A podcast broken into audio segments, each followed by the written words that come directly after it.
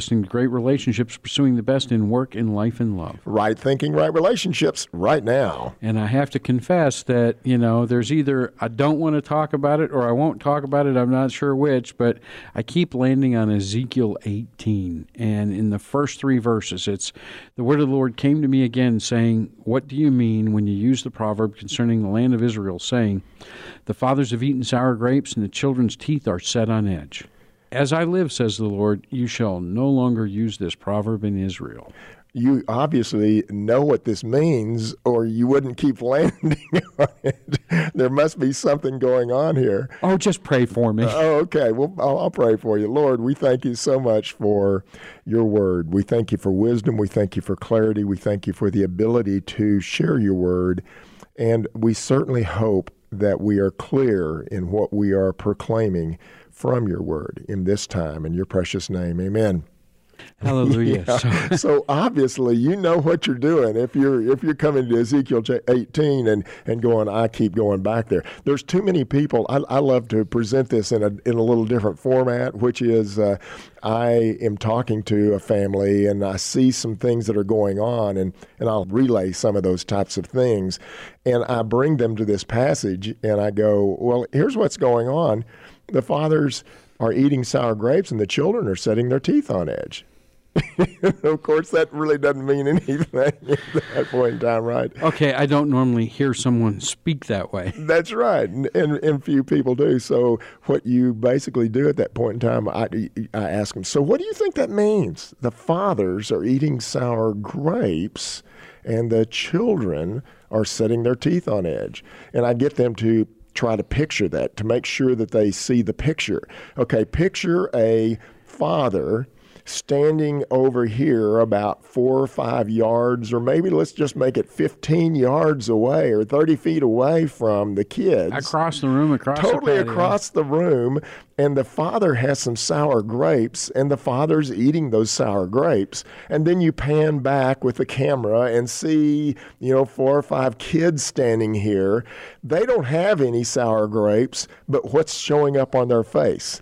This, this ooh, ooh, yeah, ooh type of look that they're having on their face. Okay, that's the picture that I want you to have in your mind here. I'm already salivating and my lips are puckering. I'm there. yeah. because those sour grapes is exactly right. And that's what's happening with these kids. They don't have the sour grapes, but the father does, okay? And then the Lord goes, I never want to hear that proverb ever again in the land. It's not the only time that God uh, has stated this, by the way. You can see some of those other examples. But instead of reading verses 4 through 19, let me just give you a, a, a basic summary of 4 through 19 then we can land on what is going on here. Here's what happens in 4 through 19. The Lord says, there was this father who did everything wrong. He defiled his neighbor's wife. He lifted up his eyes to idols. He did everything that was wrong. And then he had a son who did everything that was right he had a son that paid attention to what I wanted him to do. He obeyed the law. He did all things that I wanted him to do. And then that son had a son who was a total reprobate again. He was a robber, a shedder of blood. He did all these things wrong. So it gets down to verse 19, basically, and asks a very, very important question. And that question is saying, So who should live and who should die? Verse 19, yet you say, Why should the son not bear the guilt of the father? Well, the father was sinning. Shouldn't the son bear the guilt of the father? Or because the son has done what is lawful and right and has kept all the statutes and observed them, he shall surely live. Well, this is easy. As I'm listening to you speak, I'm thinking, doesn't it tell me someplace else to the fourth and fifth generation? Excellent insight. Excellent insight because that ties directly into this particular passage. We'll weave this together with some practical examples so people can understand what, what's going on here. But here you have one man who does everything wrong, he has a son who does everything right, and then he has a son who does everything wrong. Well, don't we trust that Exodus 20, verse 6 is right, that the sins of the fathers will be visited onto three and four generations? See, that ties into, into this directly. That is a key part of what they're trying to talk about here. Well, it's my father's fault that I am the way that I am.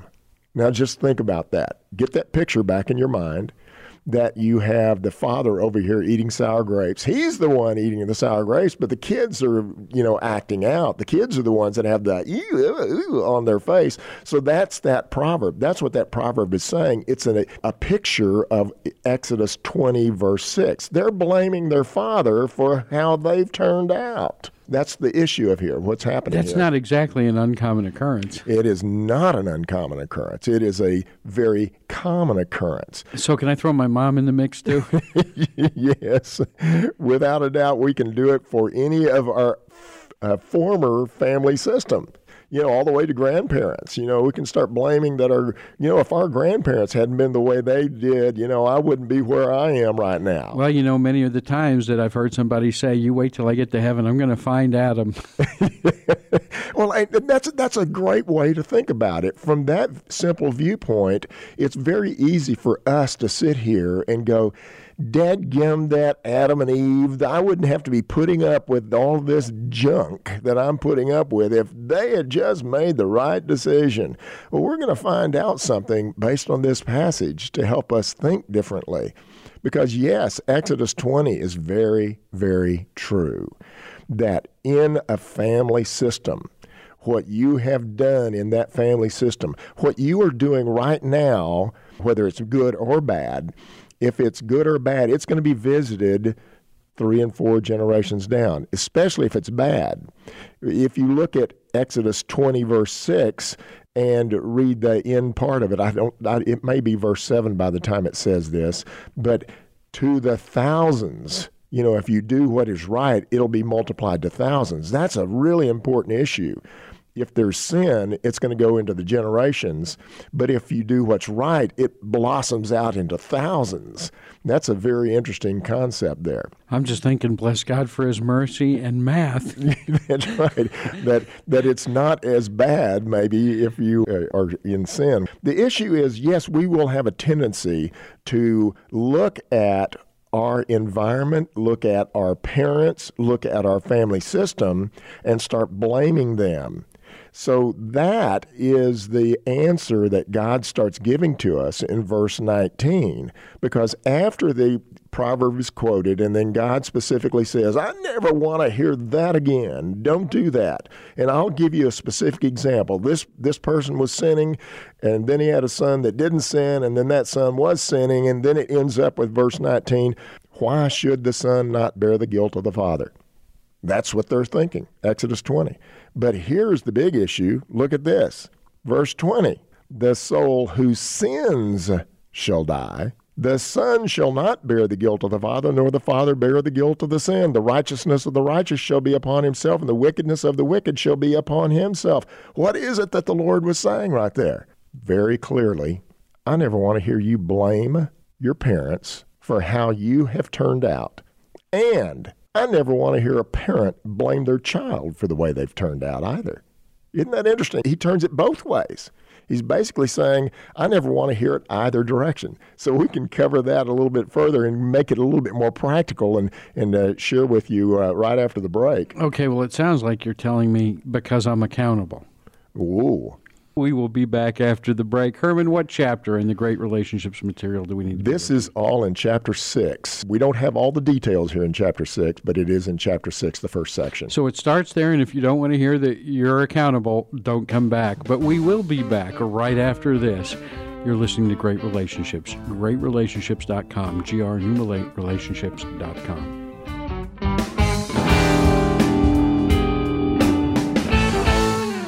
great quotes from God's Word for great relationships. Let nothing be done through selfish ambition or conceit, but in lowliness of mind, let each esteem others as better than himself. Philippians 2 3. Great relationships, pursuing the best in work, in life, in love. Right thinking, right relationships, right now. You know how you're always praying for a sign from God that you're meant to go to seminary? This is your sign. Seriously, I'm here to tell you about Grace, Grace School of Theology. It's free grace based.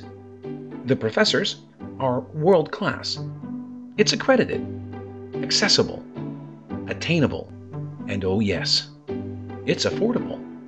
You can even complete your entire degree online, which means you don't have to move. Wouldn't it be great to have a deeper knowledge of the Word of God? Write this down www.gsot.edu. gsot.edu. Or call 877 476 8674. 877 476 8674. Now get going.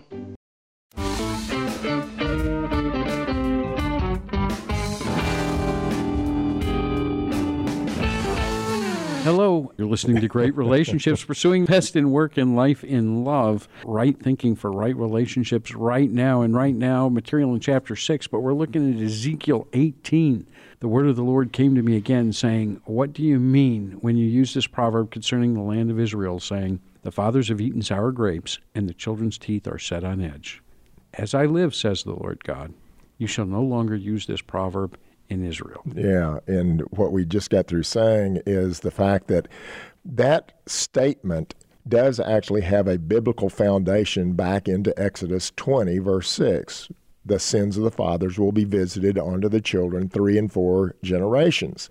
So here we have the children of uh, Israel uh, that are in exile that Ezekiel is talking to. And these people are in exile, and they're basically saying, if my father or if our parents or if that generation hadn't sinned, I would be still in the land and I wouldn't be here in exile. That's what they're basically saying.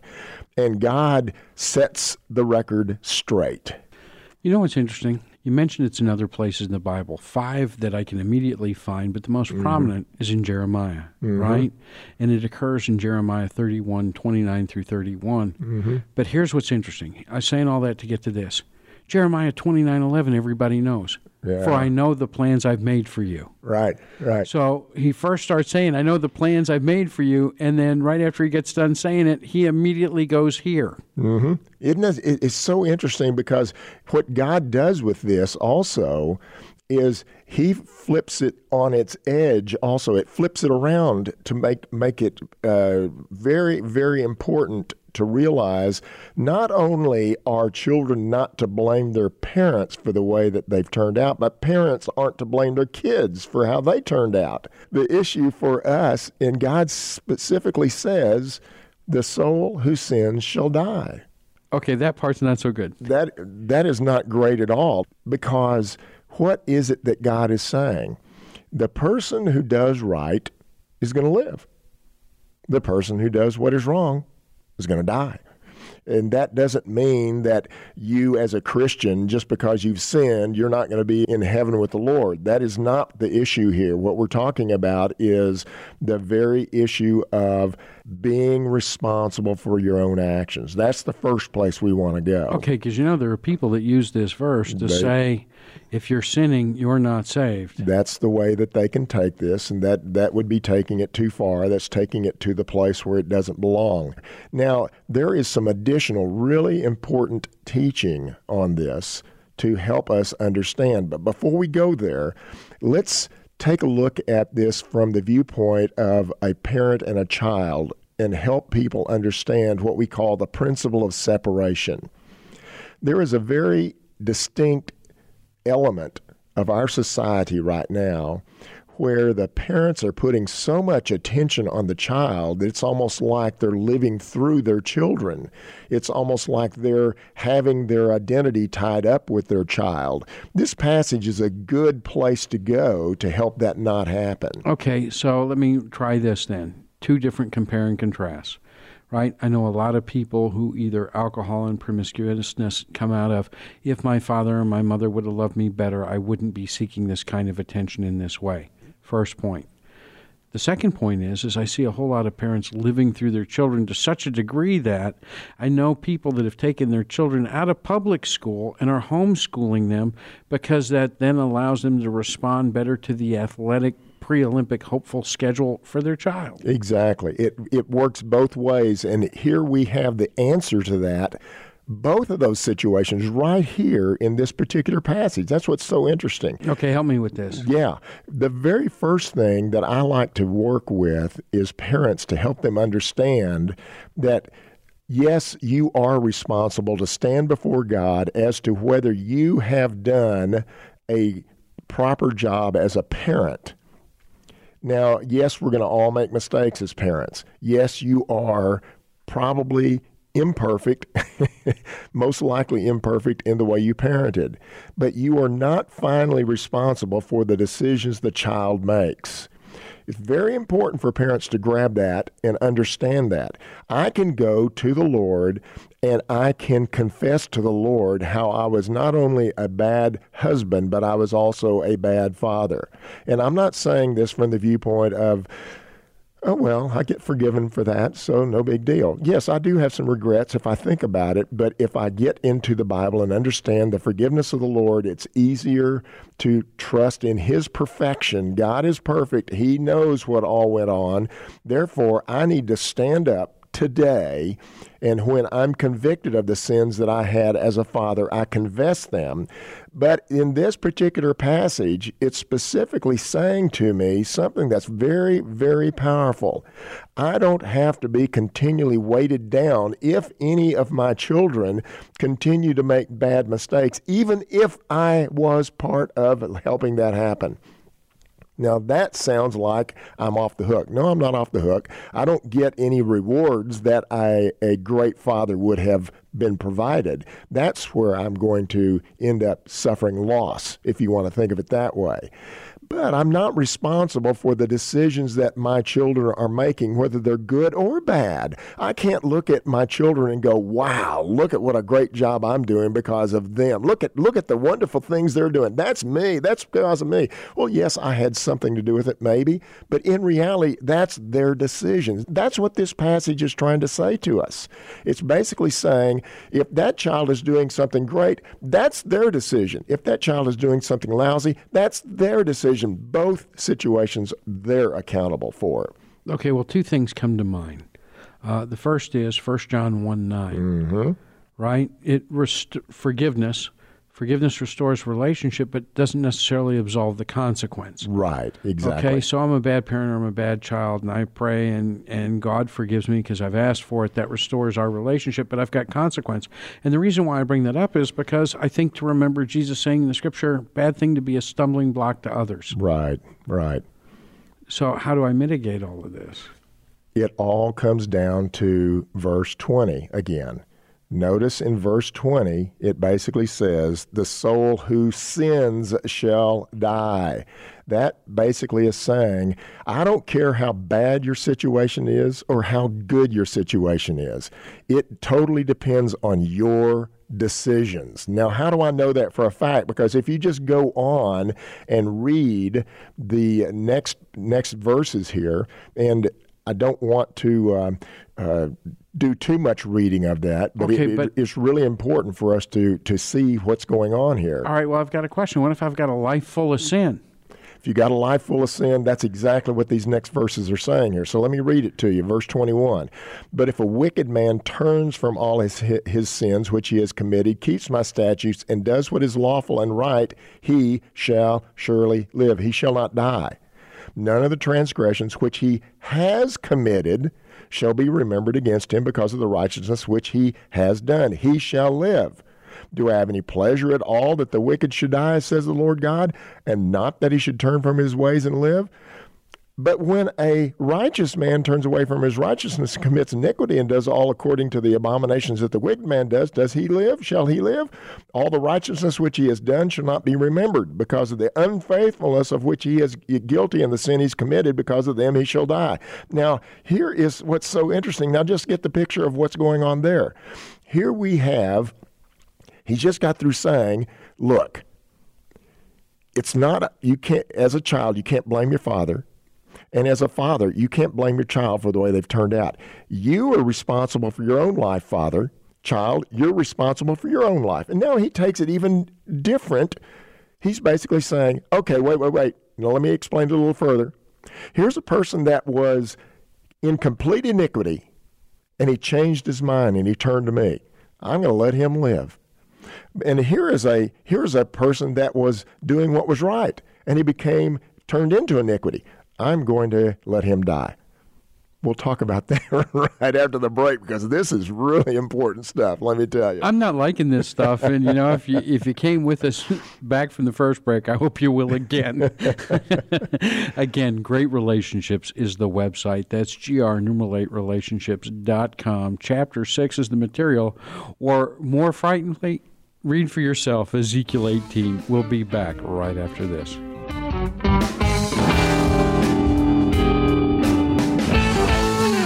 Great quotes for great relationships. That woman was taken from man no more implies the inferiority of woman to man than the taking of man from the ground implies the inferiority of man to the ground. Nor does the term helper connote subordination. Dr. Eugene Merrill. Great relationships, pursuing the best in work, in life, in love. Right thinking, right relationships right now. Relationships can be great, and not just marriages or romantic relationships, all relationships. The Bible offers the same solution to what is essentially the same problem. What is the problem and what is the solution? Study along with us to find out. Great Relationships is a video course offering biblically based insight on relationships. In each video, watch Herman tame tough issues by discussing them in a casual online learning environment. Each of Great Relationships' 12 chapters are subdivided into quick segments you can squeeze into a coffee break. So if you've had time to listen to this promotion, you have the time to sign up and start today. Visit our website at greatrelationships.com. That's GR numeral 8 relationships.com to sign up for our free newsletter. Pursuing the best in work, in life, in love. Right thinking, right relationships, right now.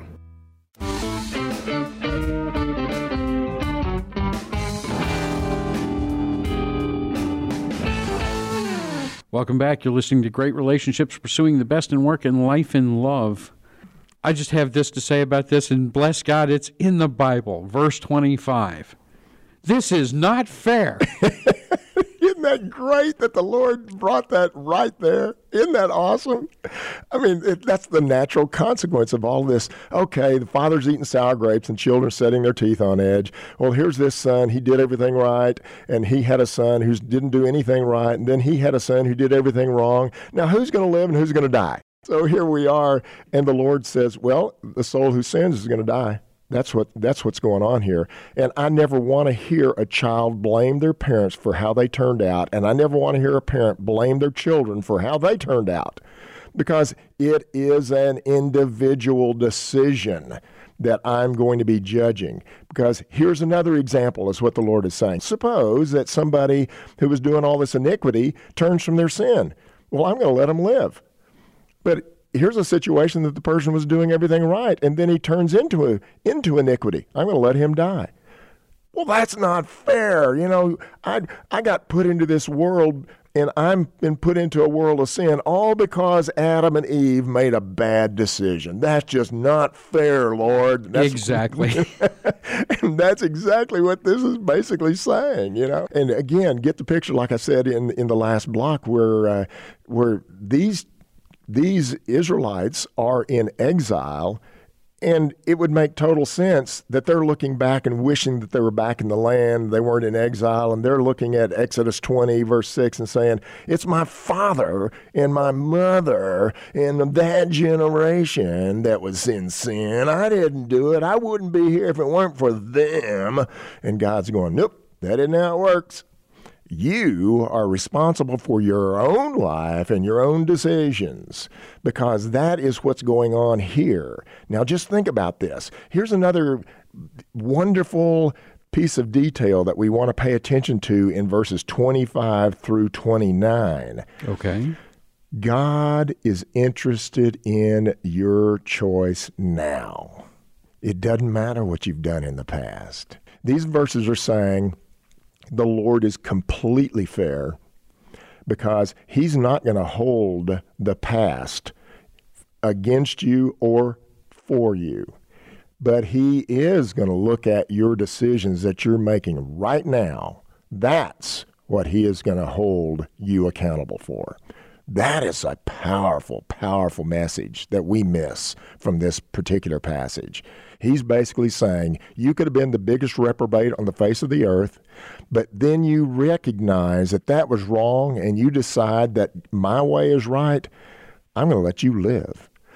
At the same time, you were doing all these wonderful things and then you got deceived or you decided to just live in sin you're going to die for that or you're going to pay the punishment for that.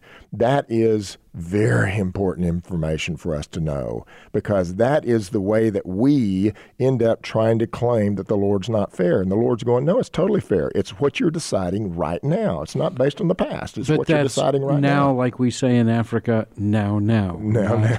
yeah, it's, it's current reality. That's the way you want to be thinking about this. So the Lord is basically giving us some very, very clear instruction that it's the same instruction that we've been trying to talk about in relationships all the time.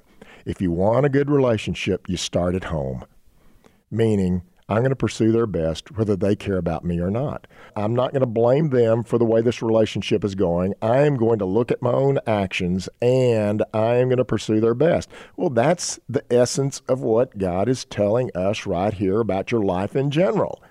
You can't blame somebody else for the way you've turned out, especially not your parents. You can't blame anything other than your own choices because God has revealed His truth to the entirety of all of his creation, you have decided to ignore it. And if you are not making godly decisions right now, it's going to work against you. That's what God is saying. And if you have been living a reprobate life and you recognize God's truth and you turn to it, God is going to go, wonderful, cool. That's what I want from you. Make good decisions right now. Well, you tell me, always remember that I have a perfect God. Amen. And that's the issue. If you have one thing to remember, remember, I am responsible to make right choices right now. I'm not responsible for what's happening in the future, and I'm not responsible for what's happened in the past at this point because it's already happened. I am responsible to turn from our wicked ways and do what's right now. That's what I want you to recognize. Do what is right right now. So, is that why we say hello and welcome to Great Relationships, pursuing the best in work and life and love? Because right thinking, right relationships, right now. now. That's exactly the point. It's all in the present. Got to be paying attention to that. It's all in the present. So my two takeaways here, I guess, because there's always the one, but I'm getting two here. One is always remember that I have a perfect God and that this is God at work in my life. And depending on what I choose in the future, I'll either learn or I will regret what I chose.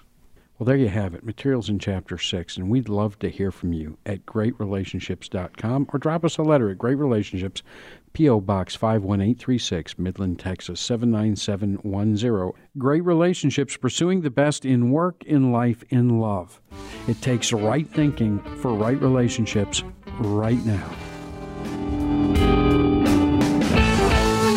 How is your day going, Barbara? I can't even begin to tell you how terrific my life is right now. What a coincidence! My life is just overflowing with blessings, too. Why, just yesterday I found a $100 bill on the ground. That's great. I saved a cat that was stuck in a tree, and the owner was so thankful that she gave me a gift card to my favorite restaurant, Luigi's. Wow, I was in Luigi's just the other day and saved a man that was choking with the Heimlich maneuver. He was so overjoyed that he gave me tickets to that new play that's been sold out for weeks. That's amazing. I've been wanting to see that play myself. Really? I asked my husband and he didn't want to go. Will you go with me? That would be great. Have you ever had days like this? Neither have we. That's why we recommend Great Relationships. Join Herman as he offers you the opportunity to pursue the best for others, kindly, patiently, sacrificially, and unconditionally. Right thinking, right relationships, right now.